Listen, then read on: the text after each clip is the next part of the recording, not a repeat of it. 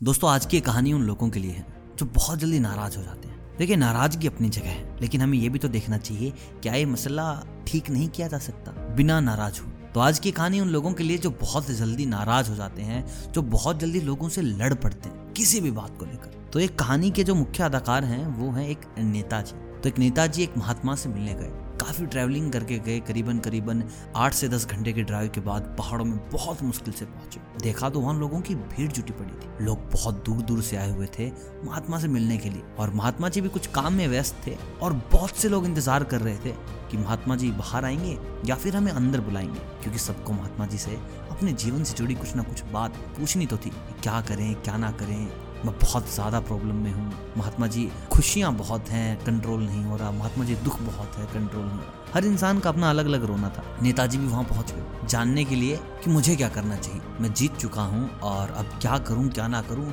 थोड़ा बेचैन रहने लगा हूँ। कुछ तो उपाय महात्मा जी ज़रूर बताएँगे। उन लोगों के जैसे वो भी खड़े हुए और सोचने लगे कि चलो महात्मा जी आएँगे तो बात करेंगे। फिर उन्होंने सोचा कि मैं इंतज़ार क्यों कर रहा हूँ? मैं तो यहाँ का नेता बन चुका हूँ। मुझे और इंतज़ार करना, ये तो गलत बात है। ये तो हो ही नहीं सकता कि मैं किसी का इंतज़ार करूँ। लोग मेरा इंतज़ार करते हैं तो बस ये सोचकर वो महात्मा जी के आश्रम में घुस गया। तो मुझे महात्मा से बात करनी है, जल्दी इनको फ्री करो। तो उन लोगों ने कहा कि ऐसे तो महात्मा जी नहीं मिलेंगे। आपको इंतज़ार करना होगा, आपका नंबर आएगा, आज आए, कल आए, काफ़ी भीड़ आई है और लोग बहुत दूर दूर से आए हैं महात्मा जी से बात करने के लिए। आप ऐसे बात नहीं कर सकते। तो उन्होंने कहा कि तुम्हें पता नहीं है मैं कौन तो महात्मा जी को बुलाओ। उन्होंने फिर से मना किया कि महात्मा जी समाधि पे हैं, बात कर रहे हैं, आप समझिए। मेरा समय बहुत कीमती है, मैं ऐसे इंतज़ार नहीं कर सकता। सर आप कोई भी हो, हमें इस चीज़ से फ़र्क नहीं पड़ता। आप हमारे लिए वैसे ही हैं जैसे ये लोग बाहर बैठे हैं। और महात्मा जी भी इस बात के लिए अलाउ नहीं करेंगे। आप प्लीज़ बाहर इंतज़ार कीजिए। और अगर आपसे बाहर नहीं बैठा जा रहा तो हम कुछ बंदोबस्त कर देते हैं कि आप अंदर आके बैठ जाए उन्होंने कहा, मुझे इंतज़ार ही नहीं करना है।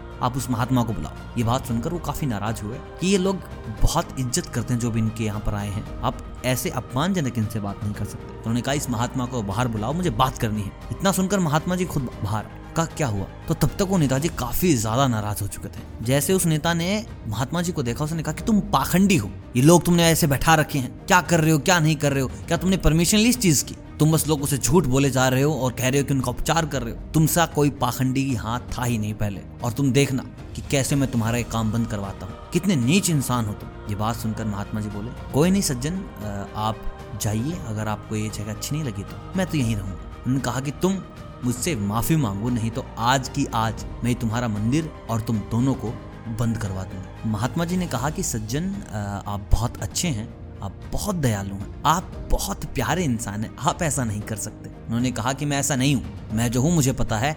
और मैं सारी चीज़ें ना दस मिनट के अंदर बंद देखना चाहता हूँ, नहीं तो तुम्हें इन सब लोगों के सामने मुझसे माफ़ी मांगनी हो कि तुमने मुझे इंतज़ार करवाया। महात्मा जी ने कहा कि यार, तुम बहुत सज्जन इंसान हो, तुम बहुत अच्छे इंसान हो, और मुझे तुमसे माफ़ी मांगने में कोई भी हर्ज नहीं है। मैं क्या इन दस लोगों के सामने, क्या मैं हज़ार लोगों के सामने, लाखों लोगों के सामने तुमसे माफ़ी मांग सकता हूँ? महात्मा जी ने हाथ जोड़े और क्षमा मांग, ताकि बस खुश, उन्होंने कहा कि बस ठीक है, मैं जा रहा हूँ, मुझे तुमसे कोई बात करनी ही नहीं। और वो नेता वहाँ से आ गए, और बहुत खुश होकर वो वहाँ पर आए। जैसे अपने घर पहुँचा तो उसने अपने पिताजी को सारी बात बताई।